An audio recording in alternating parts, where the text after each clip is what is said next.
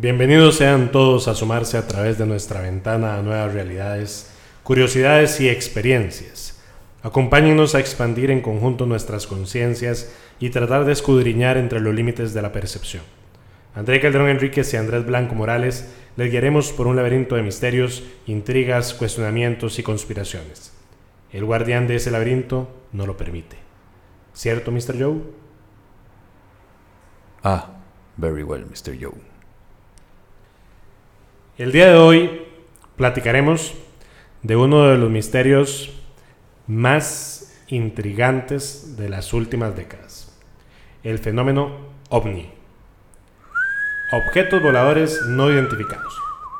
Y para introducir el tema, traigo a colación unas citas de ciertos personajes. Ok. Albert M. Chop, director adjunto de Relaciones Públicas de la NASA, dijo, He estado convencido desde hace mucho tiempo que los platillos voladores son interplanetarios. Estamos siendo observados por seres de las, del espacio exterior. Charles Cook, teniente coronel de la Fuerza Aérea Norteamericana entre el año 48 y el año 52, dijo, los ovnis no son solo reales, sino también son de origen extraterrestre.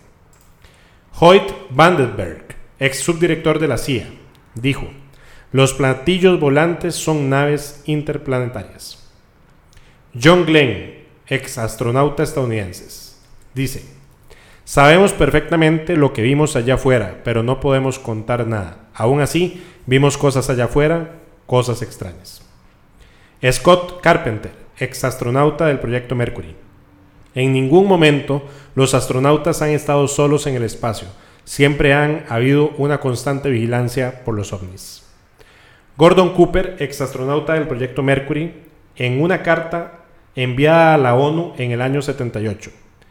Considero que estos vehículos extraterrestres que visitan la Tierra con su tripulación proceden de otros planetas que gozan de un nivel tecnológico superior al alcanzado por nosotros. Deberíamos decidir también que la mejor manera de tratar con estos visitantes es la amistosa.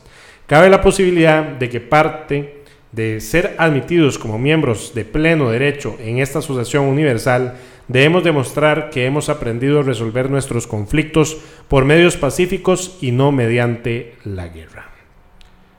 Acordémonos de que en este momento el universo conocido, en teoría, Posee una dimensión de alrededor de 13.778 o 13.820 millones de años de antigüedad y además 93 mil millones de años luz de extensión. Bueno, ha sido un tema que nos ha llamado la atención a nosotros dos en particular desde hace años con visiones un poco diferentes, pero lo que vamos a tratar de hacer es un abordaje introductorio, porque el fenómeno es tan grande y conlleva tantos elementos desde el punto de vista de las religiones, de la historia antigua, que si el platillo como objeto, que si el extraterrestre como bicho, etc. Entonces, como hay tantas dimensiones, lo que vamos a tratar de abordar es generalidades del fenómeno. Posibles hipótesis de todo tipo, ¿ok? Y tratar de discutir. Ok. Bien.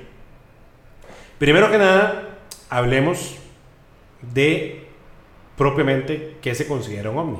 Correcto, porque por significado, por siglas, objeto volador no identificado. Puede ser muchas cualquier cosas. cosa. Es correcto. Hasta si pasa un pájaro y no sé qué es, eso es un ovni. Exactamente. Y hay que ser muy claros en esto. Vamos a ver. Eh, como, como dicen las mismas máximas de, de nuestro programa, no hay que creer ni dejar de creer. Pero hay que también ser objetivo. Y en el caso de la objetividad de un fenómeno que no puede ser llevado al laboratorio y replicarse por método científico, pues uno siempre tiene que llegar a buscar pues, los elementos que sean más coherentes y más objetivos. Tal como lo dice Andrés, el objeto volador no identificado puede tener un significado completamente terrenal y explicable. Y ahí vienen las diferentes hipótesis de las cuales podríamos platicar. Correcto.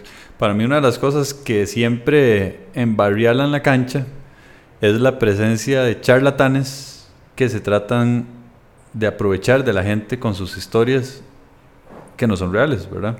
Entonces, a veces, a veces aparece alguien que tal vez tenga algo de evidencia, puede ser, pero es, eh, digamos, cae en la sombra gracias a estos charlatanes. Así es. Porque entonces uno dice, es un charlatán más Estoy que viene a traerme tonteras. Entonces cuesta, en este tipo de cosas, cuando uno habla de cosas, es que para, bueno, es que no sería paranormal, bueno, en esto, ovni o extraterrestres, bueno, eh, puede haber mucha evidencia, puede haber todo, pero es que cuesta mucho de verdad filtrar Claro. entre tanta tontera. Y más cuando uno encuentra cosas. Y también esto, hay gente que se, que se declara, autodeclara experta en el tema, ¿verdad? Y a veces presenta evidencia que uno dice, "Jue puchica, ¿verdad? Este tema puede ser que sí, sí está hablando en serio. Pero de un momento a otro, incluye entre la evidencia que él muestra estupideces. Correcto. Y uno dice, "Man, entonces ahora ya la credibilidad que me había ganado hace cinco minutos la perdió totalmente con esta estupidez que uno dice, "Man, eso es un Photoshop. O sea, eso sí está claro que es un Photoshop. Y el man, es que relieve, que no sé qué. Entonces, en esto cuesta mucho. Y el, Cuesta problema, mucho. y el problema es que, vamos a ver, eh, pero bueno, Te- luego hablamos mejor de los investigadores y de este tipo de charlatanes que abundan en cantidad. Em, pero casi que de hecho sería hablar de un programa completo de este tema. Pero vamos a entrar entonces a hablar del fenómeno. Vamos a ver. El ovni, como tal, es un acrónimo que deviene del acrónimo estadounidense UFO. UFO. UFO, o sea, Unidentified Flying Object. En este man. caso, objeto volador no identificado.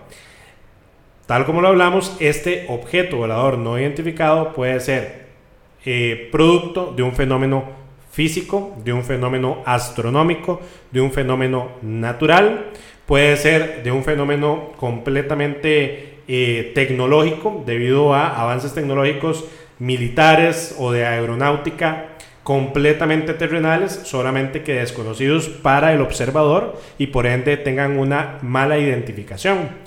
Eh, entonces viene la primera gran pregunta, ¿qué es el fenómeno? Hay diferentes hipótesis de origen del fenómeno.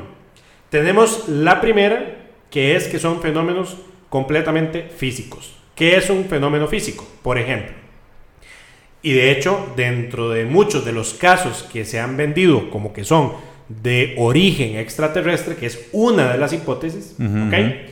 Eh, caemos en esto, que el observador obviamente no puede identificar que es un fenómeno físico. Un ejemplo de fenómeno físico es que las fuerzas eh, telúricas terrestres producen energía eléctrica que sale del centro de la Tierra o digamos del, del choque o el movimiento de placas tectónicas y se eleva a través de la ionosfera y se presentan destellos de luz en las nubes, pero ni siquiera son producto de fenómenos meteorológicos, sino más bien son de fenómenos meramente terrestres, o sea, es energía que se está condensando. Eh, por ejemplo, la NASA ha descubierto en los últimos años que desde un tipo de filtro de satélites de monitoreo terrestre han identificado que en ciertos puntos del planeta Tierra salen unas columnas de haz de luz que van de la Tierra y se pierden, digamos, en el espacio. En puntos medulares, digamos, de- del planeta Tierra. Eso no quiere decir que esos, esas columnas de luz sean producto de inteligencias extraterrestres. Es probable que esas columnas de luz sean fenómenos electromagnéticos de los puntos, digamos, neurálgicos del globo terráqueo, donde haya mayor concentración de magnetismo o de algún otro tipo de fenómeno. Entonces, esa sería el primer, la primera hipótesis, la hipótesis física. Física. Ok. Tiene sentido. Sí. Segunda hipótesis. Ah, ah, bueno, y antes de seguir con las hipótesis, vamos a ver. Eso quiere decir que el fenómeno ovni puede existir y que sea una combinación de todas estas hipótesis que vayamos a dar. ¿Qué quiere decir? Que hayan observadores que hayan visto eh, fenómenos producto de cualquiera de estas hipótesis que vayamos a dar. Y no necesariamente todas tengan una única explicación lógica. El segundo es el fenómeno meteorológico. Entonces ya no es físico, sino es algo producido en la ionosfera, en la estratosfera, en las capas de nubes, etc. Y se han dado múltiples casos donde hay observadores que incluso toman videos o toman fotografías a una nube lenticular o de algún otro tipo físico y dicen, eso es un ovni, es una nave nodriza, así como en el tipo Sí, sí, sí. Independence Day. Sí, independencia, hay que ponerle un virus. Exactamente. No, es una nube que tal vez se ve más sólida que las otras o se ve de una forma diferente y la gente dice, ah, es un fenómeno X, ¿ok? Puede hacer que hayan rayos que se, o, o relámpagos que tomen, por ejemplo, la forma de burbujas y la gente dice, ah, la pucha, es un ovni y resulta ser que no. Bueno, esa es la siguiente hipótesis, la meteorológica. Luego entramos con otro tipo de fenómenos que ya son los astronómicos. Entonces vamos, digamos, ascendiendo. Ajá, ajá. Nuevamente, ¿qué pasa si entran? Resulta ser que todos los días entran pedazos de asteroide, meteoritos a la Ajá. Tierra. Que uno no lo vea, no quiere decir que no estén entrando. O sea, o basura espacial incluso que está en órbita y cae, y en el momento en que cae y se va acercando, digamos, al, al centro de la Tierra, pues comienza a acelerarse hasta que hacen combustión en ese ingreso a la Tierra y la gente que está perdida en, la, en, la, en el mar, por ejemplo, ve ese Flachazo fenómeno, ahí. ese flachazo y lo confunde. Es más, puede ser que incluso ese ingreso sea un espejismo de algo que está pasando en otra zona y yo lo que estoy viendo es como ese eco luminoso de lo que realmente pasó e ingresó. Bueno, ese ya es un fenómeno astronómico. Puede hacer que sean, es más, el ejemplo más claro y conciso. Hace un par de días volvió a dar la vuelta a la Tierra los 60 satélites que Elon Musk acaba de, bueno, no acaba, en el mes de junio los lanzó. Eh, hay un proyecto que se llama Starlink de Elon Musk y de Tesla, eh, donde él... De SpaceX. ¿Ah? De SpaceX. Exactamente, de SpaceX, perdón. Eh, que quieren generar una red de satélites en el, eh, alrededor de la Tierra que genere internet gratuita para todo el mundo. Ya lanzaron los primeros 60. Lo curioso es que esos 60 ya se colocaron en una órbita. Entonces van deambulando como que si fuera un tren de luces. Y la gente obviamente lo ve y dice, son ovnis. Y no, son los satélites de Elon Musk. Sí, sí. Y hay montones, desde la existencia de la estación espacial. Sí. De hecho, hace poco, ayer o antier, eh, un tuit de la NASA donde dijeron Costa Rica, casualmente, estén atentos porque hoy en la noche se va a poder ver la estación Claro. espacial a simple vista en Guanacaste, por Claro. ejemplo. Y eso es eso. Y es que estamos llenos de basura espacial, de, de- Muchísimo. demasiado, demasiado. De hecho, la gente es que está acostumbrada a ver las fotografías bonitas donde se ve la Tierra azuleando ahí como en el horizonte de la Luna.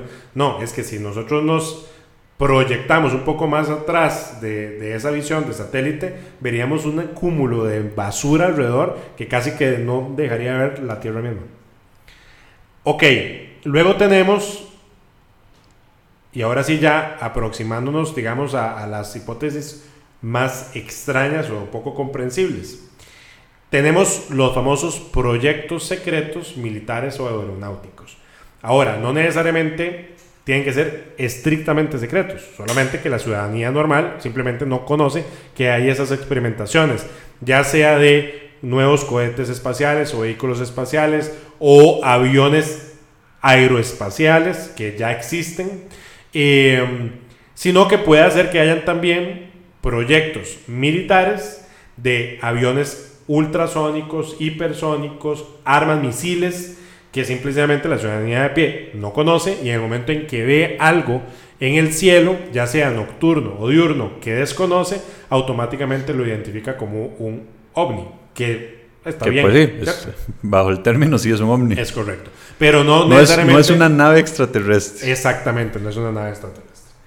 Eh, y han existido cantidad enorme de eh, casos que son esto, o sea, son estos proyectos secretos. Eh, y ahorita más adelante también me voy a, a- voy a hacer mención de algo concreto que pasó en la Segunda Guerra Mundial. Luego tenemos la hipótesis intertemporal, y aquí ya entramos en el ámbito de lo misterioso. Ok, existe la hipótesis que varios fenómenos de lo que se ve sí son naves de una tecnología avanzada, pero que somos nosotros del futuro que estamos viajando en el tiempo y que entonces lo que se ve es nosotros viajando. Sí, eso lo he escuchado y de hecho hay documentalillos ahí en History Channel que dicen que ciertos eh, dibujos o jeroglíficos en la época prehistórica y así somos de nosotros somos nosotros mismos y no, y no bichos ni, o sea lo que antes consideraban tal vez dioses y cosas así somos que nosotros visitando el futuro. Así es. Luego tenemos la hipótesis interdimensional entonces en esta hipótesis interdimensional hablamos de un tipo ya no solamente de nave sino también de tripulante o de entidad inteligente que pueda no sea necesariamente tripular, sino manejar este tipo de objeto si es que es un objeto. Estamos hablando de los ultraterrestres. O sea, vamos a ver, la gente habla de extraterrestre de cualquier otro ser biológico que no sea de la, tierra. tierra. Pero ¿qué pasa si ese ser biológico, o no necesariamente biológico, sino energético de alguna otra forma, no viva en nuestra propia dimensión, sino en otra dimensión. Y que sea desde esas otras dimensiones que sean estas visitas. Tal vez eso también, si fueran ultraterrestres o interdimensionales, explicaría de por qué si yo salgo hoy al espacio no me encuentro con un bicho. Porque tal vez no están en nuestra dimensión. Y finalmente, la hipótesis extraterrestre. Ahora sí, estamos hablando de que fuera de nuestro planeta Tierra, llámese en nuestro sistema solar o fuera de nuestro sistema solar, en nuestra galaxia o fuera de nuestro ecosistema natural de galaxias, existen entidades biológicas inteligentes con tecnología más avanzada que la nuestra que ha podido crear vehículos tripulados y no tripulados que nos visitan. Hay una última, bueno, dije que esta era la última, no, hay una, hay otra más. una verdadera última teoría que esto ya más descabellada, pero que no deja de tener, digamos, ahí una sensación interesante, que es la de los intraterrestres. Ah, he escuchado también, sí. ¿Qué es? Bueno, que básicamente existen civilizaciones, se supone que civilizaciones eh, post-diluvio o post-cataclismo X, en más o menos de alrededor de 20.000 años antes de Cristo, entre 20.000 a 18.000 años antes de Cristo, épocas donde muy probablemente también estuvo el continente la Atlántida y Lemuria X, que debido al cataclismo tienen que huir de su lugar donde habían llegado a una tecnología sumamente avanzada y se tuvieron que eh, ir a complejos debajo de la tierra a sobrevivir y que en teoría ahí permanecen hasta el día de hoy. Y que esas civilizaciones terrestres, nada más que llegaron a una tecnología X, han mantenido, digamos, esa convivencia con el mundo terrestre en secreto y que al día de hoy sigue existiendo. Esas son las hipótesis de origen. Muy interesantes. ¿Conocemos alguna otra? No me suena. No me suena. Ahora, vamos a ver. Ya solamente con esa enumeración de hipótesis, obvio que el observador la tiene difícil. O sea, vamos a ver, tengámoslo claro. Yo soy un observador, digamos, no avisado en temas ni meteorológicos ni astronómicos. O sea, soy, simplemente voy por la calle y veo algo en el cielo. Y no lo sé, no sé qué es. Obviamente me contamino por un montón de información. Películas, sí, más que todo Hollywood. Claro, Hollywood lo tiene a uno. Y yo digo, ah, no, esto es una nave extraterrestre, me está contactando. Además, me va a abducir, me va a secuestrar el bicho ese, lo que sea. Y no, puede hacer que sea algo completamente eh, normal. Ahora. De hecho, los seres humanos tenemos la facilidad de, hacer match entre cosas que no conocemos a cosas que conocemos muy fácilmente, porque somos seres que, identifican patrones muy fácilmente. Entonces, tenemos la tendencia a, que, a, irnos por el lado fácil. ¿Que ¿Cuál es el lado fácil? Apenas vemos algo que es nuevo para nosotros, lo relacionamos con algo que ya medio conocemos. Entonces es muy fácil decir, ah, mira, una luz en el cielo, es un ovni. ¿Por qué? Porque Hollywood me dijo, por la televisión, porque escuché en algún otro lado. Y no sé si me estoy adelantando a ciertas conclusiones, pero si es, si es, hay que tratar de siempre buscar el, el significado más coherente antes de irse por uno más descabellado.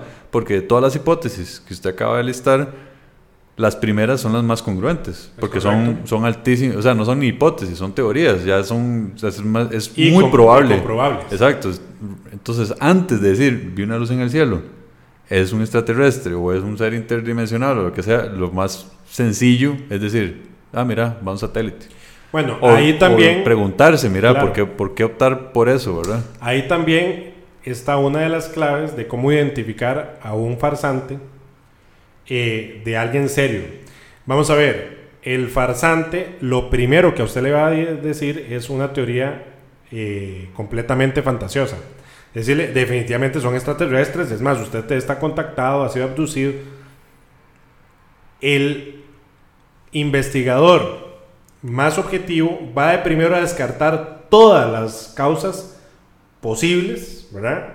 Para dejar paso a realmente la existencia de una causa imposible. Eh, es como, por ejemplo, y ese es para otro programa en específico, si hablamos, por ejemplo, de fantasmas. Yo digo en la casa, ay, en mi casa asustan. No, señora, primero averigüe, si su tubería hace ruidos en la noche. Si es que resulta ser que su casa está en una posición física que cuando un camión pasa por la calle se mueven las cosas. O sea, eh, un caso de esto se dio en, el, en uno de los museos de Inglaterra donde había una estatuilla eh, pequeñita egipcia en una vitrina. Y resulta ser que automáticamente eh, un guarda del museo dijo, hay fantasmas porque yo dejo la estatua en una posición en la mañana y en la noche está en, está en otra. Graban eh, las cámaras la estatuilla y resulta ser que las vibraciones de la calle de al frente del museo, ¿verdad? Hacían que poco a poco esa estatuilla en esa vitrina en específica iba girando milimétricamente. Claro, el guarda cuando llegaba la noche estaba completamente al otro lado. Es una explicación 100% física. de hecho, hace poco pasó que, que, la NASA descubrió un planeta, no, una estrella, una estrella. Y la estuvieron vigilando ahí normal, como hacen con otras estrellas, y un momento a otro pasó algo al frente de la estrella. Y todo el mundo, como loco en internet, ¿verdad? Incluso varios científicos hasta tenían esa hipótesis, pero es una hipótesis, ¿verdad? Correcto. Entonces dijeron, a lo mejor lo que tapó la luz, porque es tan grande y se movió de cierta forma particular, es una estructura gigante, como una estación espacial que pasó al frente. Madre, la gente vuelto loco y al final es como, sale una científica de la NASA y dice, ¿por qué están tomando eso como primera opción? Claro. O sea, el espacio no lo conocemos. Puede haber pasado una luna, puede haber pasado... O sea, son y no voy a poder ir a comprobarlo. O sea, no voy a poder ir Entonces, a comprobarlo. ¿por qué tomar como primera, primera opción? Mira, es un extraterrestre, es un montón de extraterrestres. bueno, aquí viene entonces, digamos ya entrando en materia, las primeras teorías, la teoría meteorológica, la física, la astronómica, pues no vamos a, ahondar porque pues ni somos astrónomos, ni somos físicos, ni somos meteorólogos y pues obviamente ahí tendríamos que irnos ya a ver caso por caso para poder hacer un análisis. Sino que vamos a tratar de hablar de las teorías, digamos, más eh, poco normales, ¿verdad? del espectro. Y obviamente la tesis más llamativa es la teoría de origen extraterrestre. Sí, es la que más se escucha. Es la que más se escucha. ¿De dónde proviene esa teoría? Bueno, primero que nada, de un pensamiento lógico donde se dice, ok, el universo visible y conocido está compuesto, según los astrónomos, de alrededor de 100 mil millones de galaxias. Nuestro planeta es un ínfimo planeta dentro de un sistema solar de una galaxia, donde nuestra galaxia, que es la Vía Láctea, posee 100 mil millones de estrellas, como el Sol, donde por cada una de esas estrellas, como el Sol, podría existir un único planeta con capacidad de vida. Por ende, si hacemos descarte, lo lógico más bien es de que haya vida fuera en el universo. Lo ilógico es que no existiera o, que fuéramos la única existencia de vida. Y cuando hablamos de existencia de vida no necesariamente sea inteligente. O sea, de que hayan seres orgánicos, plantas, microbios, unicelulares. unicelulares, pero la lógica es que tiene que existir más vida de otro tipo. Es más, vamos a ver, y ahí entramos a otro, a otro detalle. En nuestro planeta Tierra, las condiciones debido a distancia al Sol, atmósfera, etcétera, hacen que nuestra vida esté basada en el famoso chon, carbono, hidrógeno, oxígeno y nitrógeno. Pero ya se ha investigado incluso en nuestra propia Tierra que en profundidades marinas y cerca de las fumarolas de los volcanes interoceánicos existe vida que su base no es la cadena Chon, sino que también tiene azufre dentro de la cadena compuesta. ¿Qué quiere decir? Que en otros planetas con otras características, de incluso de presión gravitatoria y todo, podrían existir otros componentes orgánicos que no necesariamente eh, tengan la misma cadena de composición nuestra. Ok. ¿Qué pasa? Resulta ser que en los años 40, después de la Segunda Guerra Mundial, eh, comienza la explosión del fenómeno como lo, como lo conocemos hoy en día. ¿Debido a qué? Debido a varios, debido a tres fenómenos que pasaron casi que al mismo tiempo.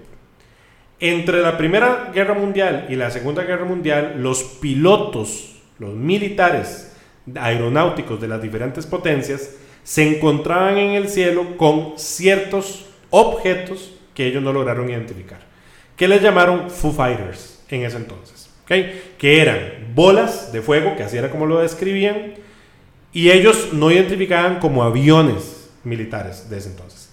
Tenemos que tener claro que los aviones de los años 40 y los años 30, pues obviamente no se parecen ni las luces a los aviones de hoy en día. Entre los mismos gobiernos comenzó a haber secretismo y pensaron que eran, por ejemplo, los americanos pensaban que eran aviones japoneses, los japoneses pensaban que eran aviones rusos. Al día de hoy se mantiene el misterio de esos Foo Fighters de esa época porque ninguna de las naciones que estuvieron involucradas en el conflicto bélico se autoproclamaron dueños de esa tecnología. Y sigue estando el misterio hasta el día de hoy. Ese fue el primer evento. El segundo evento se dio exactamente en el año 1947. Un piloto comercial que se llamó Kenneth Arnold sobrevolaba la cordillera de las cascadas de Washington. Y resulta ser que este señor se encuentra con una flotilla de nueve, y ahí viene la palabra, platillos voladores. Eso fue lo que él se le ocurrió. Los identificó, además ni siquiera se veían como platillos porque eran como en formato de boomerang. Pero él dijo platillos volantes, como para que la torre de control que lo estaba monitoreando, él lograra identificar gráficamente qué era. Y él dijo, ya lo veo como platillos voladores. A raíz de ahí sale el término de platillos volantes que luego Hollywood tomó y entonces comenzó a, idear. ¿Por qué? Porque automáticamente él, por ejemplo, nunca dijo que fueran extraterrestres. Sí, no, no, nada más describió lo que vio. Eso describió lo que vio. ¿Qué fue? No se sabe al día de hoy que era algo inteligente, tripulado, puede hacer, porque lo que indica es que eran objetos que llevaban eh, una velocidad superior a la que él conocía al ser piloto comercial, porque llevaba una velocidad superior a los 1500 kilómetros por hora, y que se, que se dirigieron hacia una dirección específica después de la cordillera y los perdió de vista. Bueno, a raíz de ahí comienza a incrementarse las visualizaciones de fenómenos aeronáuticos extraños en todo el mundo. Se da una primera oleada, que en teoría, que así les llaman, cuando hay muchas observaciones en un periodo corto de tiempo, se llaman oleadas. Se da una primera oleada que va desde el año 42 más o menos hasta el año 56. Entonces, obviamente, los escritores del momento, los productores de películas de ciencia ficción, etc. Yo luego, del año 50 al año 60, lo tomaron y surgieron mil y una eh, estrategias mercadotécnicas para vender ahora los monstruos del espacio que venían y a conquistarnos y a hacernos lobotomías y a robar, etcétera, etcétera. Eh, bien, el tercer fenómeno que se da en estos años 40 es el famoso estrellamiento de Roswell, en el año 45. Ya le iba a preguntar en qué año fue eso. Sí, en el año 45. Entonces, ¿qué pasa? Bueno. Ese es como el más famoso de todos y a la fecha es una vara, es casi, casi que de culto. Es de culto, es de culto. Y el problema es lo que dijo Andrés al principio. Se ha metido tanta gente a hablar que a hoy ya el fenómeno real, el original, se ha desvirtuado en su totalidad sobre todo por un fraude famoso de la famosa autopsia Sí, del sí. extraterrestre de Roswell, que luego salió un fulano de efectos especiales a decir, no, es que yo fue un fake, que yo lo hice precisamente con tales fines. Nada más de que todos los ufólogos de, su- de ese momento, incluso hay hoy gente que sigue creyendo que eso fue una autopsia real. Y fue un muñeco diseñado, XX, Sí, sí, sí. filmado, colocado, inoculado ahí, para que precisamente se, creye- se creara todo esto. Yo me acuerdo haber comprado una revista, revista, que sí. hablaba prácticamente solo de ese caso. Y era una revista larguísima. Y uno, y más Gruesísima. qué jeta, sí. Y detallaba un montón de cosas y uno. Y Todo lo, y lo vacilón, sí, y lo vacilón es que sí, se, se ve real. En cierta forma. Pero al mismo tiempo usted lo ve y lo, vuelvo a la misma pregunta. ¿Por qué la primera Claro. conclusión es, mira, se ve real, es real? En vez de decir, se ve real, alguien lo pudo haber hecho. O sea, Claro, claro. Perfectamente. Y más que normalmente los videos eh, falsos no son muy claros. Ninguno, ninguno. Se, se ve como hormigueado, se tiene mala calidad, entonces todavía es más fácil de hacerlo fake. Completamente. De hecho, vamos a ver, es curioso, los videos fakes y fotografías fakes de esa época son así, borrosas. Más bien los fakes de ahora son más bien los que son hiper caché. Bueno, yo me acuerdo Porque que la tecnología ha avanzado inmensa. yo me acuerdo una, unas fotos de los ochentas que se ven demasiado nítidas. Tanto que más bien son- y, y son demasiado absurdos porque hasta eso, el modelo que agarraron para, para el platillo volador es todo...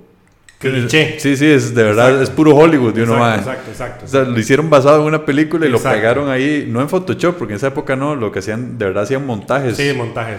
Eh, Hasta con maquetas y Sí, todo. sí, sí, qué increíble. Bueno, exactamente, de eso abunda. ¿Qué pasa? Resulta ser que de ahí comenzamos a tener un, uno, digamos, cómo se entremezcla la posible realidad con la mitología que hay alrededor de, de esto de los ovnis, etc. Y parte de esta mitología es que los gobiernos del mundo saben que existen los extraterrestres, saben que existen los vehículos tripulados que nos están visitando y que no se lo dicen al mundo. Que no se lo ¿Qué dije. pasa? El, la famosa Área 51, Es correcto, que estuvo en moda hace unos meses. Dentro de todo eso, sí, sí, dentro de todo eso, como toda leyenda, como toda mitología, hay parte de verdad. Vamos a ser claros y serios.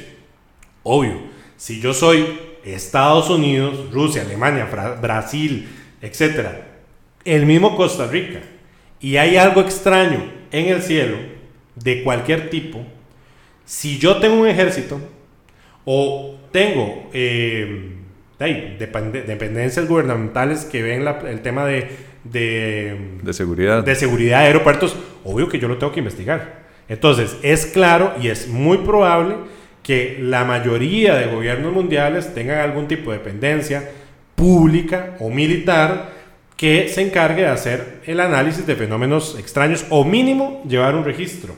Sí.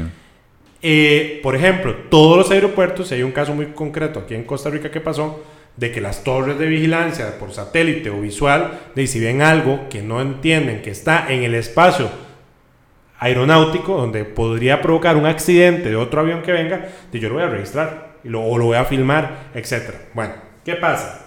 Resulta ser que en el año 40 y pico, precisamente después del estrellamiento, disque estrellamiento ovni en En Roswell, Roswell. etc., salta una alerta de seguridad mundial. Acordemos que estamos en plena finales de la Segunda Guerra Mundial, año 45. Cae algo en un rancho en Nuevo México que no se identifica a primera instancia.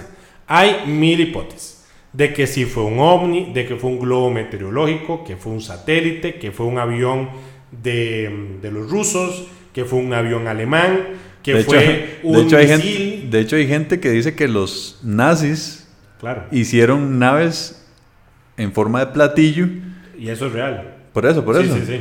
Pero entonces que eso era Claro. lo que veían. Claro, de hecho Estados Unidos cuando cae lo de Roswell lo primero que dijeron es es una nave nazi, o sea, nunca dijeron que fue extraterrestre o lo que sea.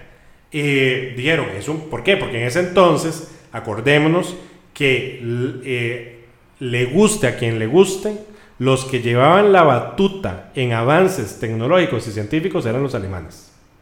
antes que Estados Unidos y antes que, Rusia. ¿Qué fue lo que pasó? Cuando cae la Segunda Guerra Mundial y cae el imperio nazi, llegan Estados Unidos y Rusia y comienzan a robarse todo lo que había de avances tecnológicos, científicos, incluso se llevaron científicos nazis, les ofrecieron ciudadanía estadounidense, ciudadanía eh, rusa, a cambio de que se quedaran trabajando. Tanto es así que eh, este señor, apellido Von Braun, ex nazi, ex director de, mm, de lo que se llama misilística eh, alemana, fue el fundador y primer director de la NASA. Porque los Estados Unidos lo agarran y dicen, bueno, señor, hagamos una cosa. O lo cuelgo en los juicios de Nuremberg o se viene a trabajar conmigo. Obvio que se fue a trabajar con ellos. Crea el, eh, lo que luego se convirtió en la NASA y crea el primer programa serio científico de misiles, digamos, eh, de desarrollo de, misiles tripulados, que luego se convirtió en cohetes. En Estados Unidos. Entonces, ¿qué pasa? ellos consideran como primera hipótesis de que lo que está sobrevolando el territorio nacional americano eran armas o aviones no conocidos de las potencias, digamos, enemigas. Pero lo que pasó fue que en el momento en que hace el, pasa lo que pasó en Roswell, llegan unos primeros militares a ver el rancho y cuando ven lo que cae, no logran identificarlo con claridad como un arma o como un avión, y lanzan, y ahí fue el problema, que lo dijeron públicamente en la prensa, de que habían sido probablemente algo extraterrestre. Y así salió en la prensa. Es que la prensa... Y, así, y así está el periódico del año 45. Inmediatamente vienen los militares y callan a los militares que estuvieron y dicen, no, no, no, no, usted no puede decir eso, Dios libre, ¿cómo se le ocurre decir eso en vivo y que ya haya salido en periódico? No, fue un globo sonda meteorológico. A hoy no se sabe si fue la seca o la meca. Pero de ahí surge toda una escuela de conspiración mundial en relación a que si fue realmente una nave extraterrestre la que cae en Roswell en el año 45, que incluso se dijo que hubieron tripulantes que fueron rescatados, muertos y alguno vivo, y que los tienen hoy en algún tipo de almacén secreto, en algún tipo de base militar, etcétera, etcétera. Con el arca perdida. Como el arca perdida de Indiana Ok, ahora, ¿por qué el año 45 es importante? Porque vuelvo a repetir, causó una crisis de seguridad en Estados Unidos. Estados Unidos es el primer país que de manera oficial crea un departamento para hacer una investigación científica del fenómeno. Porque había un montón de casos y observaciones que se están acumulando. Y crean el famoso libro azul o el Blue Book que no fue realmente un libro, fue un proyecto de investigación. El proyecto de investigación hoy por hoy está desclasificado y en efecto existió, hubieron una serie de científicos que intervinieron y el objetivo concreto era determinar qué era cada una de las observaciones que se habían reportado. Nunca su objetivo fue determinar que fuera origen extraterrestre, más bien era descartar, ¿verdad? Bueno, dentro de los eh, resultados interesantes, es que el 75% de todos los casos observables tenían una eh, solución lógica. lógica, meteorológica, física, astronómica, etc. Pero hay un 25% que no tienen una explicación por los métodos científicos de ese entonces. De ese entonces, estamos hablando del año 45 al sí, imagínense la diferencia. Es correcto intervino un científico muy importante, el señor Alex Hynek. Este señor resulta ser que eh, en el año 72, este señor Allen Hynek, em, que había trabajado precisamente en el proyecto Libro Azul, comienza a hacer un informe de todo lo que se vivió durante esos años y determina que de ese 25% de casos que a hoy siguen sin explicarse, se podría reducir a un único 9% de casos realmente sin explicación. Bueno, ese caso, esos 9% de reducción de casos sin explicación son lo que mantiene viva la llama al día de hoy de una posible explicación completamente, digamos, extraterrestre, intraterrestre o ultraterrestre. Es curioso porque Allen Hynek fue asesor de la película de Encuentro cercano, el tercer tipo de Steven Spielberg. De Steven Spielberg. De hecho, no le pagó poca plata, le pagó 12 mil dólares de ese entonces para que lo asesorara para que la película se desarrollara de forma correcta. Bien. Ahora, otro tema que quería traer a colación es los famosos o la clasificación de los famosos encuentros con estos objetos. Se habla de encuentros de primera, segunda, tercera fase, etcétera, ¿cierto? Encuentros cercanos del primero, del segundo o el tercer tipo. Exacto. Como ET. Bueno, precisamente fue Ale Heineck el que crea estos, esta división. ¿Por qué? Porque nuevamente se trató de hacer una investigación científica, eh, medible, comprobable y reprogramable o reproducible. Entonces Alex Heineck genera una metodología basada en tres tipos. A hoy existen hasta nueve fases diferentes, digamos, de encuentro.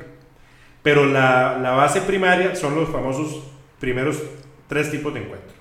El encuentro número uno del primer tipo es cuando usted lo que ve es algo en el seno y no lo logra identificar. ¿Ok?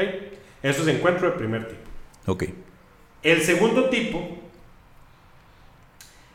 es cuando yo ya no solamente veo el objeto, sino que veo a el objeto y además se genera alguna prueba, digamos, en el terreno. Por ejemplo, el Como objeto... lo de los las famosas eh, círculos de, De cosecha. De cosecha, sí. Exacto, puede ser los círculos de cosecha o puede ser de que haya visto que bajó un disque platillo, una nave, etc., y dejó, digamos, en el terreno quemado o incluso eh, quedó chatarra. O, o sea, el punto de que hay una prueba física del descenso.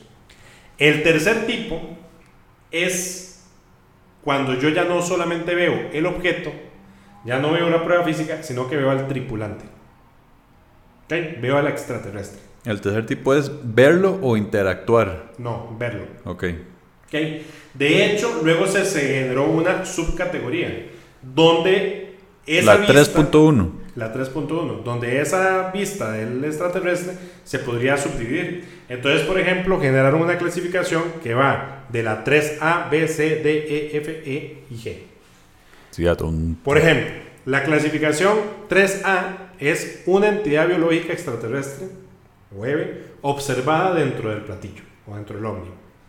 La B es una entidad biológica extraterrestre observada tanto dentro como fuera de su nave. La C es un extraterrestre observado fuera del ovni, no entrando ni saliendo del mismo. ¿Ok? La D es observación del extraterrestre, pero sin poder divisar su nave. O sea, yo veo algo extraño que considero que es un extraterrestre, pero no veo un platillo cercano. La E es la observación de ese extraterrestre también sin divisar su nave. A diferencia del subtipo anterior, no se debe haber reportado actividad ovni en ningún momento. La F no se avista nave ni entidad alguna, pero el sujeto experimenta algún tipo de comunicación inteligente, vía telepática o extrasensorial. Y la G es un secuestro o abducción. Lo que pasa es de que la tipología 4 de encuentro cercano del, del cuarto tipo, en teoría es cuando hay una abducción, un secuestro por parte de este platillo de un ser humano o de un animal. ¿Ok? Esas son las cuatro grandes tipologías de encuentro cercano. Ok. Eh, vamos a ver, el problema es de que es muy poco factible el demostrar ninguna de estas. Exacto. Exceptuando la primera, que es la visibilidad de un objeto que nuevamente tampoco podemos comprobar que sea de carácter extraterrestre. Entonces, ¿qué nos queda para yo poder determinar si es cierto, no es cierto y si es de origen extraterrestre o no? Solamente los testimonios de los casos. Lamentablemente. Exactamente. Entonces, ¿qué pasa? Sí, hay infinidad de casos a lo largo y ancho del mundo. ¿Por qué es importante decirlo? Porque también mucha gente decía que qué pasa si esto es histeria colectiva. Bueno, cuando ya son casos reiterados en diferentes países por diferentes personas de diferente tipología, llámese de clase social diferente, eh, nivel incluso académico diferente, pues es poco probable que sea una imaginación colectiva. De que pasó algo, pasó algo. Nuevamente, el tema es cómo comprobar de que sea algo extraño, ¿cierto? Y ahí entramos con los investigadores, que son los que tienen que llevar ese caso a tratar de analizarlo y descartar lo, lo posible para entrar a ese 9% que decía Alan Hynek de imposible. Y confiar en el método de recopilación, de investigación y del testimonio para yo no decir a buenas y primeras es extraterrestre. Por ende nos queda un grupo muy, muy, muy, muy pequeño de lo cual nosotros podríamos confiar o por lo menos generar la duda. Una duda razonable de que realmente no se puede explicar. Correcto. Yo no sé. Para mí es muy difícil tomar una decisión o, llegar a una conclusión sobre no, no sobrenatural, extraterrestre, eh, de buenas a primeras. Yo he escuchado entrevistas de gente así, como dice usted, de verdad, que gente que uno dice, pucha, ¿por, qué, ¿por, qué, esta persona habría de mentir? Mentiras, mentiras que está mintiendo, ¿verdad? He escuchado hasta eso, pilotos de la NASA que eh, súper conocidos dicen, yo le juro que vi el ovni. y, y, lo dicen con toda claridad y todo. Y no habría por qué de desconfiar en lo que está diciendo esa persona. Ahora, la realidad de cada persona es muy diferente, ¿verdad? Entonces, si yo estoy, eh, bueno, y más para un piloto, ¿verdad? Por ejemplo, cuando usted escucha un piloto de estos, de estos tipos, donde viajan a naves a grandes velocidades, o sea, son condiciones muy extremas. Entonces volvemos a lo mismo que usted ha estado diciendo. Normalmente son personas que están solas, ¿verdad? Y tenemos que confiar en lo que están diciendo. A veces esas personas están en condiciones extremas. Y esas condiciones extremas, pues evidentemente, eh, pueden hacer su testimonio no muy relevante porque uno dice, bueno, no, no estoy diciendo que usted no vio lo que vio, lo que estoy diciendo es que no es la explicación que le debería dar. Y tras de eso, dado que ya la, la, imaginación de todos nosotros está contaminada por, todos los, por toda la literatura, por todo el cine y todo eso, y más si la persona es creyente de todo este fenómeno extraterrestre, lo hace más fácil de que primera cosa que vea le dé esa explicación, ¿verdad? Y el mejor ejemplo, como el que usted dio al inicio, es el de los fantasmas. Porque siempre la explicación más fácil para todo el mundo es hay un fantasma en mi casa, porque sonaron los platos. O sea, sonaron los platos, vaya vea por qué sonaron, Y cuando usted los vea moviéndose solos y usted graba un video y todo, entonces, ok, mae, le creo. Pero nunca es así, nunca. Nunca, nunca, nunca es así. Incluso, me, da una risa porque aquí en Costa Rica existe una, una periodista muy famosa, Amelia Rueda, y una vez entrevistó a JJ Benítez, que es uno de estos investigadores, tantos investigadores que, de ovnis. Tiene literatura de ficción, pero que él eh, al mismo tiempo dice que parte de lo que está documentando es real, ¿verdad? Y me acuerdo en una entrevista, el maestro se dejó decir que el mae había ido a Júpiter. Se había montado en una nave y había ido a Júpiter.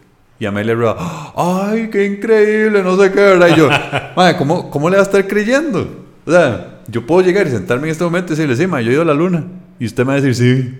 O sea, que la gente se deja llevar muy fácil por títulos, por roles, por estudios, y eso no hace que una persona tenga la razón. Si, si yo me encuentro un mae eh, en la calle, sin casa, sin estudios, y el mae me dice, yo fui, yo fui a Júpiter, nadie le cree.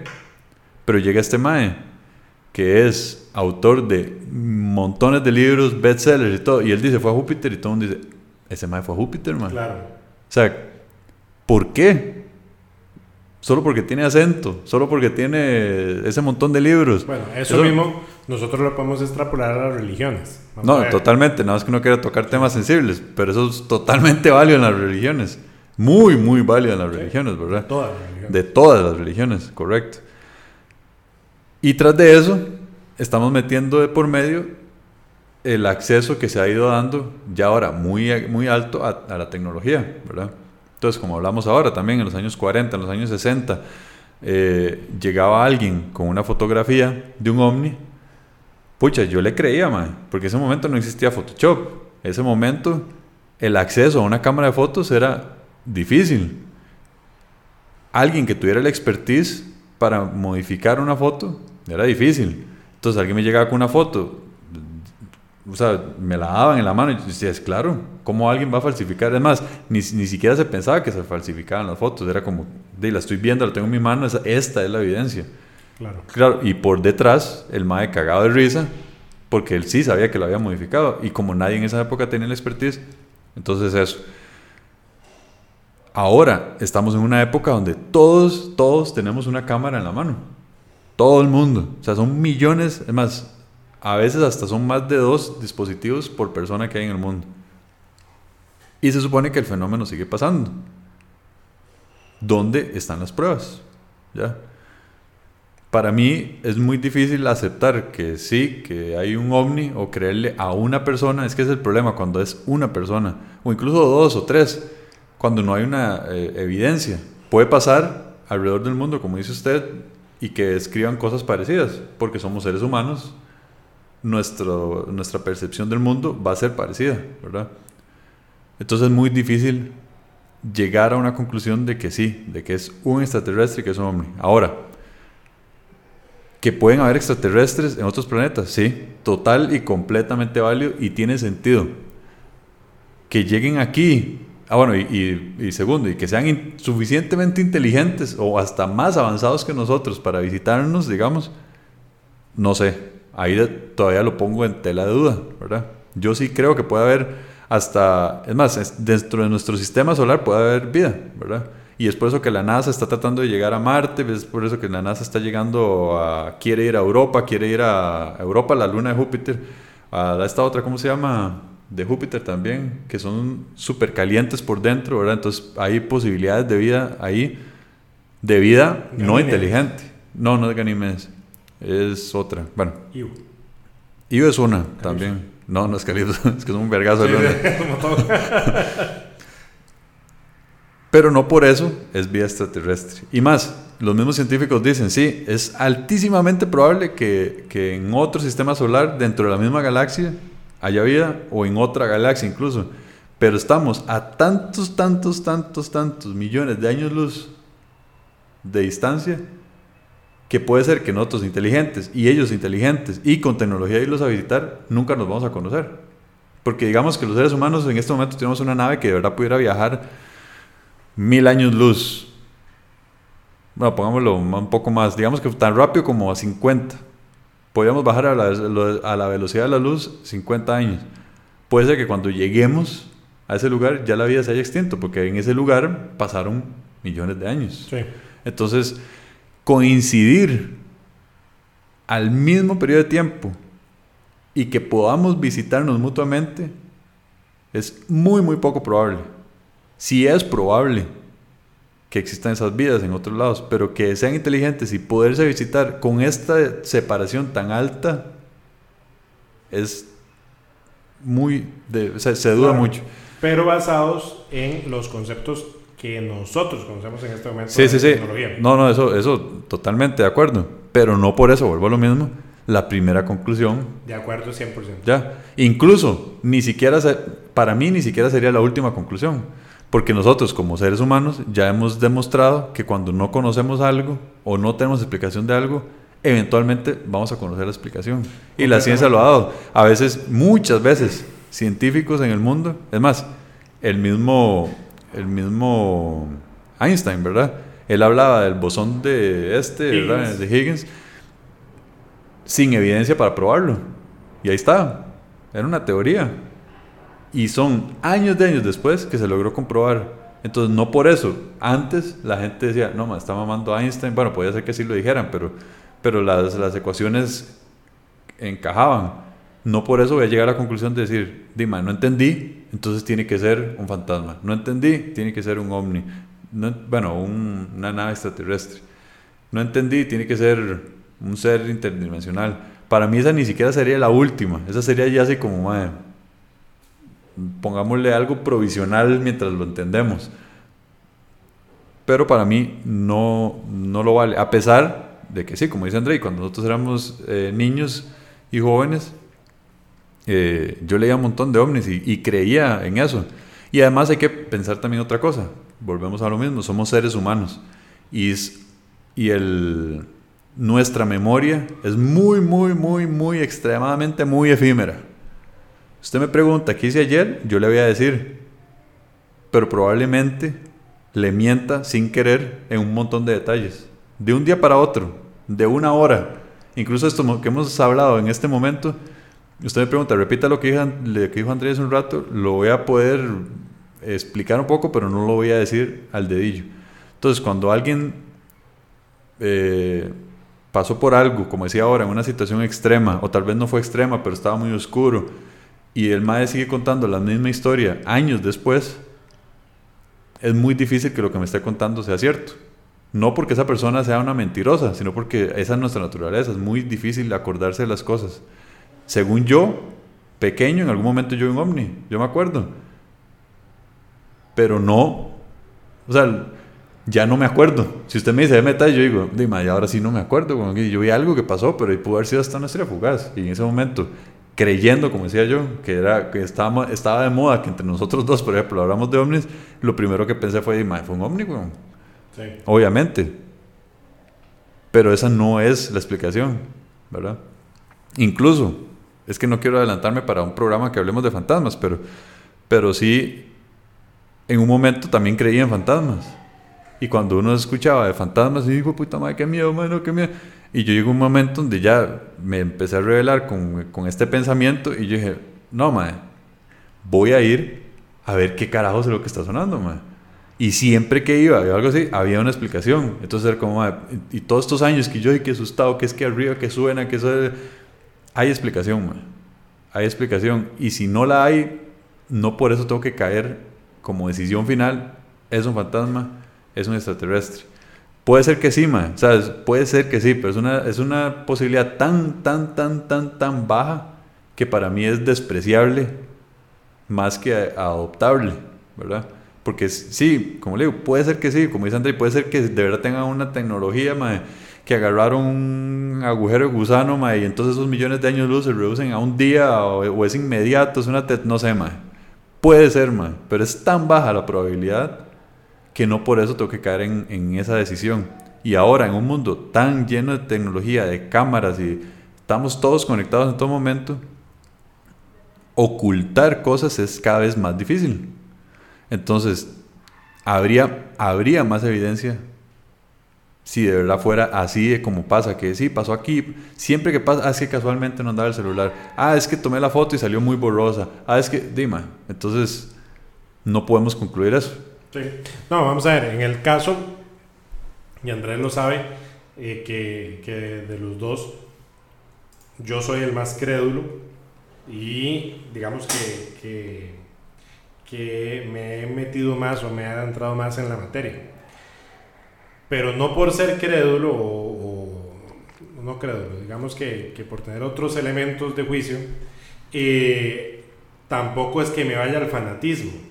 Y es que ahí es lo importante, porque los investigadores o la gente que dice eh, manejar estos, estas temáticas se convierten en fanáticos y buscan atraer al público y que se vuelvan igual de fanáticos. Por ejemplo, hace poquito Andrés estaba hablando de un programa en History Channel. Por ejemplo, yo personalmente, ni History Channel, ni Discovery Channel, ni National Geographic son piezas de información fidedigna en estas materias. ¿Por qué?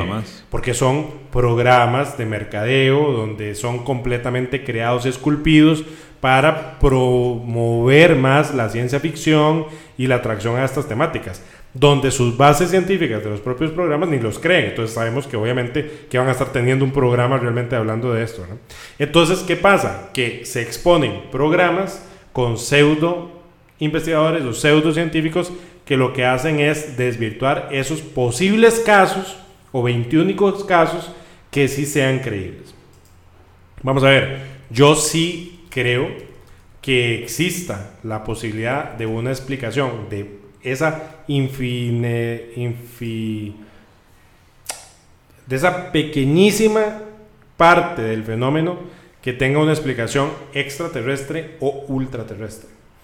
Em, vamos a ver, Alex, eh, Alan Hynek decía un 9%.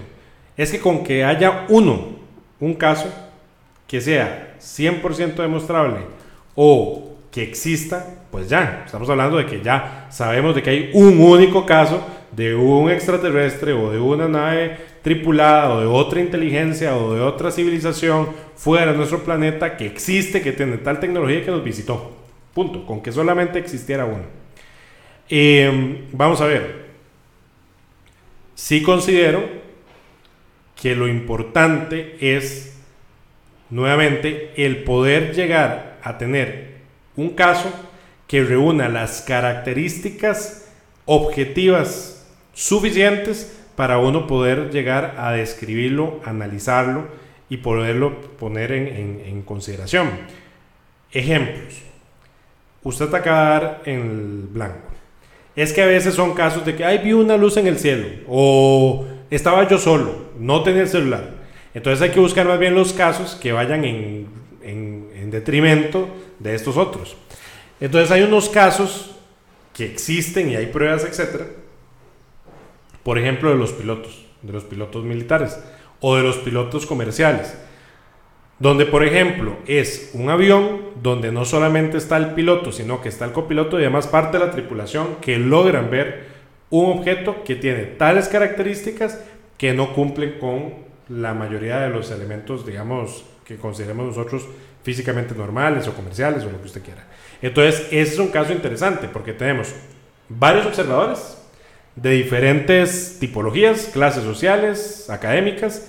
Tenemos observadores, digamos, fidedignos que vendrían siendo los, el piloto y el copiloto con experiencia aeronáutica para determinar si lo que vi tiene alguna explicación o no tiene una explicación y que por lo menos entraría dentro del el beneficio de la duda. Em, un caso concreto, a pesar de que hoy no era para hablar casos, pero digamos, un caso concreto es de eh, un piloto comercial español junto con su copiloto y con una tripulación de alrededor de 120 pasajeros, de los cuales alrededor de 35 ven lo mismo. Viaja de eh, Estados Unidos a España, entrando por Portugal y llega a un punto determinado sobre el Océano Limpio que ven un disco que no lo ven ni con cúpula ni con ventana ni nada. Simplemente ven una mancha de, de luz, ¿ok? Donde dentro de la mancha de luz se logra ver que hay un objeto metálico que no le logran identificar, pero que está muy por debajo de la posición de ellos en altitud, pero por encima, digamos, del, del mar. En otras palabras, no es que esté flotando sobre el océano, pero está suspendido en el aire, pero eh, está por debajo de ellos.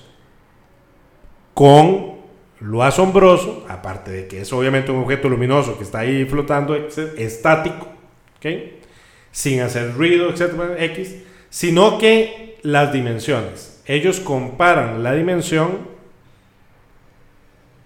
a la isla de Gran Canarias. estamos hablando de una hiperdimensión, digamos, de tamaño. Entonces ellos lo que hacen es el procedimiento normal. Se comunican con, el, eh, con la torre, digamos, de, de, vigilancia en tierra, se comunican con los otros aviones que venían detrás para que pasen precisamente por encima del bicho y identifiquen a ver si están viendo lo mismo y si no es una alucinación, etcétera, etcétera, etcétera. Bueno, el piloto que venía atrás logra ver el mismo objeto, sobrevuela el mismo objeto, la torre de, de digamos, de, tierra logra ver el objeto, pero no lo logra captar. O sea, es tan grande que lo logran ver físicamente a distancia, pero no logra captar el radar. Comienzan a preguntar a la Marina, porque podría ser un grupo de barcos pesqueros de aguas profundas que están en la noche tras de eso alrededor de un grupo de pesca y que las linternas de todas hagan esa masa de luz. Bueno, no había nadie en ese momento, según la Marina, etc. Entonces, ¿qué quiere decir? Hay un montón de elementos que usted va reduciendo, va reduciendo hasta llegar a una hipótesis inexplicable. Como dice el piloto, yo no digo que sea extraterrestre. Que haya sido, no tengo ni menor idea. Que había algo fuera de la comprensión en ese momento y que nosotros lo pudimos describir, existió. Entonces vamos al mismo. Lo jodido de estas temáticas es no llegar a ese último punto para poder determinar si es algo fuera de este mundo o algo incomprensible, etcétera, etcétera. Em, Planck, que fue un, em, científico nuestro X, generó una, un análisis interesante en relación a la vida biológica, donde se determinaba que la física ayuda a demostrar parte de un fenómeno, pero que todavía queda un velo oculto del fenómeno físico que aún hoy nosotros, con nuestros conocimientos matemáticos, etcétera, etcétera, apenas estamos descubriendo, que luego ya se convirtió en física cuántica. Entonces, otra gente y otros científicos han llegado a determinar que esa teoría de Planck podría en unos próximos años develarse. ¿Y qué es eso? Básicamente que la física cuántica podría explicar los fenómenos, por ejemplo, de traslación en el espacio y en el tiempo, que hoy nos hacen falta para definir si realmente existiendo una civilización a millones de años luz en el espacio, pudiera comunicarse con nosotros. Ahora, nuevamente, volviendo al tema del puro, puro principio de la conversación. Tal como usted lo dice, más bien la lógica es de que exista vida fuera de nuestro planeta, fuera de nuestro sistema solar, fuera de nuestras galaxias. El inconveniente es el físico que tenemos nosotros hasta el momento limitado para cómo comunicarnos. ¿Qué quiere decir? Sí, puede hacer que fuera en el espacio existan hoy cientos tal vez de civilizaciones con menor capacidad intelectual que la nuestra, o mayor capacidad que la nuestra, o igual que la nuestra o incluso que hayan existido. O sea, no necesariamente que existan en este momento, sino que ya es que se hasta eso. autodestruido, destruido. ¿Qué pasa si, si ahora que estamos está de moda ir a Marte, qué pasa si se empieza a excavar Marte y que haya existido y algo? uno dice, mira, llegamos tarde, aquí hubo hace millones de millones de años vida, pero Estoy de acuerdo. ¿Ya para qué? Estoy de acuerdo. O que haya en otros planetas fauna o flora o lo que sea. De lo que sea. El día que encuentren una célula va a ser un éxito. Correcto. Porque va a ser ya, ya, simplemente... Y yo creo que sí tiene que haberlo. Es que simple, y hasta eso, no, no hemos avanzado tanto. O sea, hasta ahora estamos en Marte. Un puta robot para moverse 5 metros dura, ¿verdad? O sea, el día que verdad un ser humano logre poner eh, pie en Marte, se va a acelerar la investigación increíblemente y nos daremos cuenta de un montón de cosas. No, tal vez no necesariamente de vida, pero sí encontremos, como le digo, una célula. Ah, mira, hay un virus. precisamente el científico italiano Fermi generó una paradoja, que se llama la paradoja de Fermi, donde un grupo de amigos científicos eh, en los años 40 por ahí llegaron a esa conclusión. Vamos a ver, ¿En qué consiste la paradoja? Ellos decían, tenemos unas 100 mil millones de estrellas en nuestra galaxia. Muchas de ellas serán similares a nuestro Sol y muchas de estas serán mucho más viejas que nuestra estrella. Ese es el punto número uno de la paradoja de Fermi.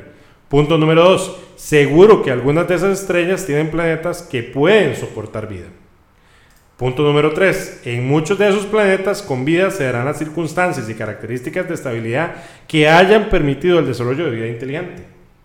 Punto número 4. Algunas de esas civilizaciones habrán sobrevivido en el tiempo y habrán avanzado tecnológicamente tanto como para, para, afrontar viajes espaciales. Aunque, y punto final, no se puedan mover a la velocidad de la luz ni superior y han tenido el tiempo suficiente de llegar a la Tierra. Exactamente lo que hemos venido hablando ahora lo último. Sí, sí.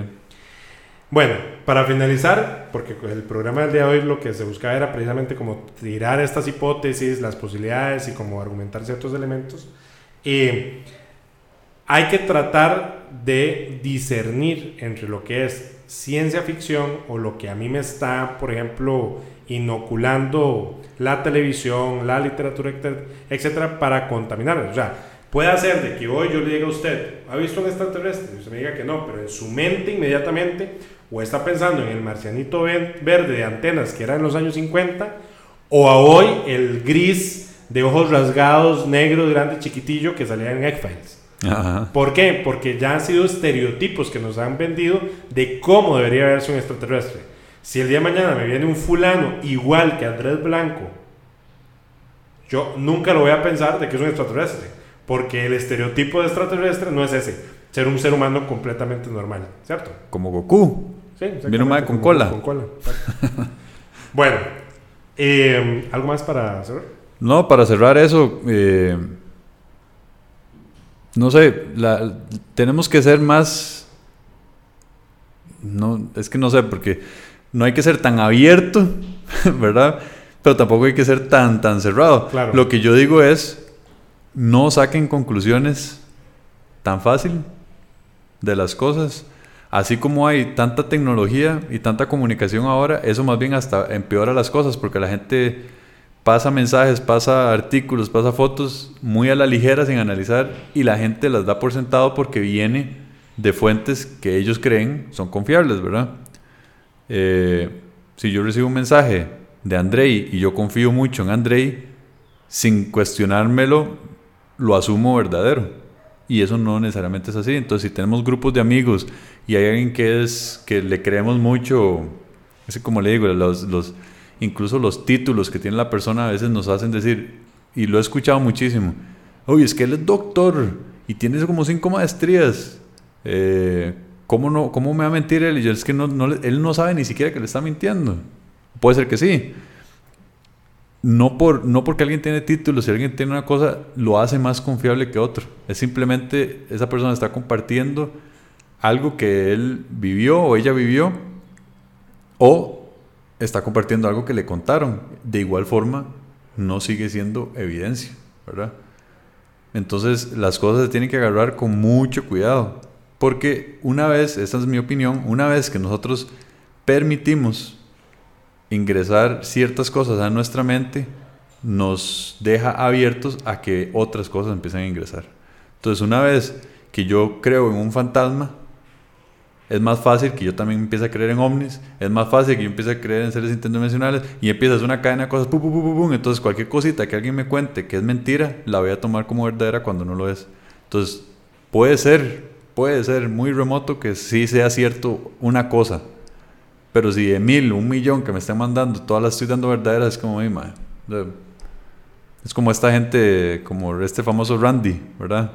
Que él anda probando y buscando gente que verdad tenga poderes. James Randi. James Randy, que tenga poderes telequinéticos o algo así. Y a la fecha ofreciendo uno. un millón de dólares no han llegado ni uno. Le han llegado, pero no han logrado demostrarlo, ¿verdad? Los ha agarrado en la trampa. De hecho, el mismo James Randi dice: eh, Puede hacer, ¿cómo se llama? Que exista algo. Puede ser, que tenga sí. poderes, o- pero estoy seguro que ese que realmente tenga no va a venir. ¿Me explico? Sí, sí, sí. Porque el que sabe o el que tiene o el que sea no está buscando el millón de dólares o lo que sea. Estoy seguro que todos los que vengan a buscar la plata son charlatanes. Sí, sí, sí. Bueno, eso es muy, muy probable. Por ejemplo, en el tema de esto de ovnis, volvemos al tema de, del tema de contaminación.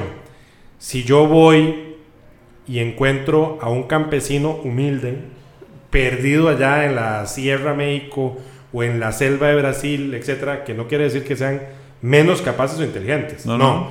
pero que no tenga ni idea de lo del tema de ovnis o que no vean películas o que no vean eso porque simplemente están limitados, etcétera. Y llegan y cuentan una historia que vieron tal cuestión, que en su campo bajó tal cuestión, que apareció un fulano, que me habló, que etcétera, etcétera.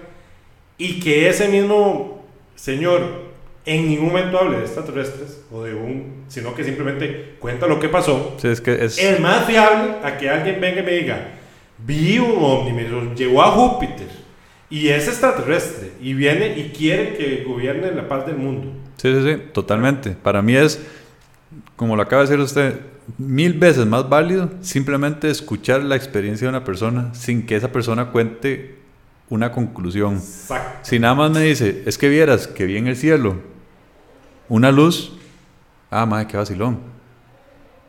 Y ya, y ahí, ahí podemos discutir que mira qué podrá haber sido, busquemos la noticia, no sé. Pero ya cuando alguien llega de buenas a primeras con, vi esto, es como, madre, usted no vio eso, madre. O llega alguien y dice, como ese madre, fui a Júpiter, es como, madre, está jodiendo, madre, usted fue a Júpiter. Y lo entrevistan en una radio nacional y el entrevistador, que tiene mucho prestigio, está sorprendido, sorprendida de lo que logró esa persona viajando. Es como, madre, por favor, sean más serios. Sean más serios porque la gente se va y confía en que otra gente que tal vez tiene más poder de comunicación o, o eso, se va con los títulos y más prestigio, eh, le dan ese peso extra a las cosas y no es correcto, no es correcto. Así Sí. como, digamos, es que lo que me da risa a la gente es que hay ciertas cosas que ya fueron descartadas por la población, ¿verdad? Entonces se da por un hecho que no existen.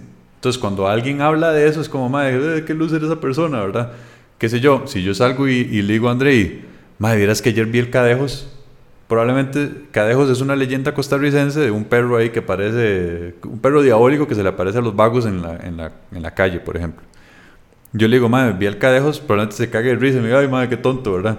Pero yo le digo, vi un ovni, uy, madre, verás que yo también. Y nos vamos a quedar hablando de ovnis, pero nunca vamos a hablar de Cadejos. ¿Por qué? Porque ya la, la población en masa dijo, el Cadejos no existe. Se lo suprimió.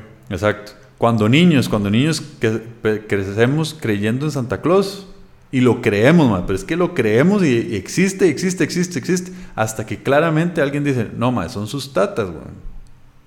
Ah, ma, Sí. y ya. El ratón Pérez que me deja la... Usted de niño dejaba el hijo de puta diente debajo de la almohada porque de verdad el ratón o el hada de los dientes le traía plata, man. Y mágicamente usted se levantaba en la mañana y ahí estaba la plata. ¿Cómo no va a existir el hada de los dientes? ¿Por qué? Porque... Y yo lo digo ahorita y la gente va a decir, ay, sí, ma, qué absurdo. Pues estamos hablando de extraterrestres contra hadas. No, ma, es exactamente lo mismo. Sí, claro. Es exactamente lo mismo. Solo porque a usted, a una cosa, se la hayan descartado porque le dieron evidencia, le dijeron, no, madre, su papá es el que lo está trayendo, véalo ahí, o usted lo, usted lo vio y, ah, madre, qué huevas son. Entonces, no se toman las cosas a la ligera. Busquen evidencia. Y esto que estoy diciendo aplica no solo para el tema de ovnis, aplica para todo, para temas de salud, para temas de, de- de- de noticias, ahora que están de moda las noticias falsas, todo.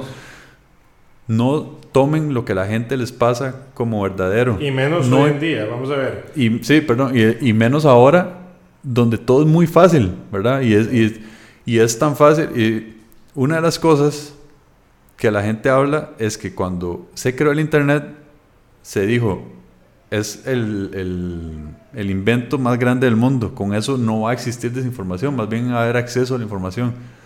Y ha causado un poco de lo contrario, ¿verdad? Más bien es tan fácil el acceso a la información y existen formas tan fáciles de publicar datos no corroborados sin evidencia que más bien es eh, muy fácil estar esparciendo información falsa. Y más ahora con grupos privados como los que hay en WhatsApp, como los que hay en Facebook, la gente sin discusión toma como cierto lo que alguien que respetan les pasa como cierto, ¿verdad? Entonces, si un doctor que lo que sabe es de, no sé, digamos que es un otorrino, entonces está encargado de todo eso y, y sale y dice, yo vi un fantasma, ah, es que es un otorrino y tiene... ti-". No, man, no tiene que ver una cosa con la otra, sí, es un profesional muy bueno y todo. No por eso él también sabe de fantasmas o de ovnis o de lo que sea, como le digo, de cualquier tema. Tomen las cosas con mucho cuidado y no porque sea una persona de prestigio o grande, también tómela como cierto. Imagínense que hasta Shaquille O'Neal, por ejemplo, creyendo que la Tierra es plana, Así y es. un montón de gente lo agarra a él por ser una figura pública como evidencia de que, "Di, ma, vea, es que hasta gente grande, no, ma, es un sorompo, weón. ¿Cómo va a creer que la Tierra es plana? Correcto. ¿Ya? No, no, vamos a ver. De hecho, como último llamado es tener pensamiento crítico, Crítico. no descartar, pero a su vez no asumir todo lo que se consume. Y sobre todo hoy en día, o sea, ya- yo ya lo hablé. Antes, vamos a ver, los primeros investigadores que se metieron en esta temática, eh, pues tenían todavía un poco más sencillo y difícil a la vez la investigación. Difícil porque no había internet y literalmente era meterse en, en- a ir a hablar con el, con el testigo, sacar información de las bibliotecas, irse a los departamentos de defensa. Hoy en día yo hago un clic y encuentro todo. Pero era más difícil de trucar un video o trucar una fotografía. En cambio, hoy más bien hay que tener cuidado porque es tanta la perfección de lo que yo puedo lograr con un video o con una fotografía que como yo, sin tener tecnología que pueda más bien desenmascarar eso, llegarle a que no fue algo elaborado en un laboratorio de computación o de efectos especiales. Entonces, es difícil. A hoy que yo llegue y que tenga una prueba física concreta o, un registro audible o de video, etcétera, va a ser todavía más difícil el poder desenmascarar un caso de fake. Pero bueno, para eso estamos. Bien, para despedir el programa, nuestras tres máximas. Primero, no hay que creer ni dejar de creer. Segundo, a como es arriba es abajo. Y tercero, siempre debemos estar alertas, ya que lo increíble puede sorprendernos en cualquier momento. ¿Cierto, Mr. Joe? ¿Cómo fue? Sí. Dice Mr. Joe que nos sigan en redes sociales, en Candanga Studios, en Facebook y Twitter. ¿Y qué más dice Mr. Joe? Ah, very well, Mr. Joe.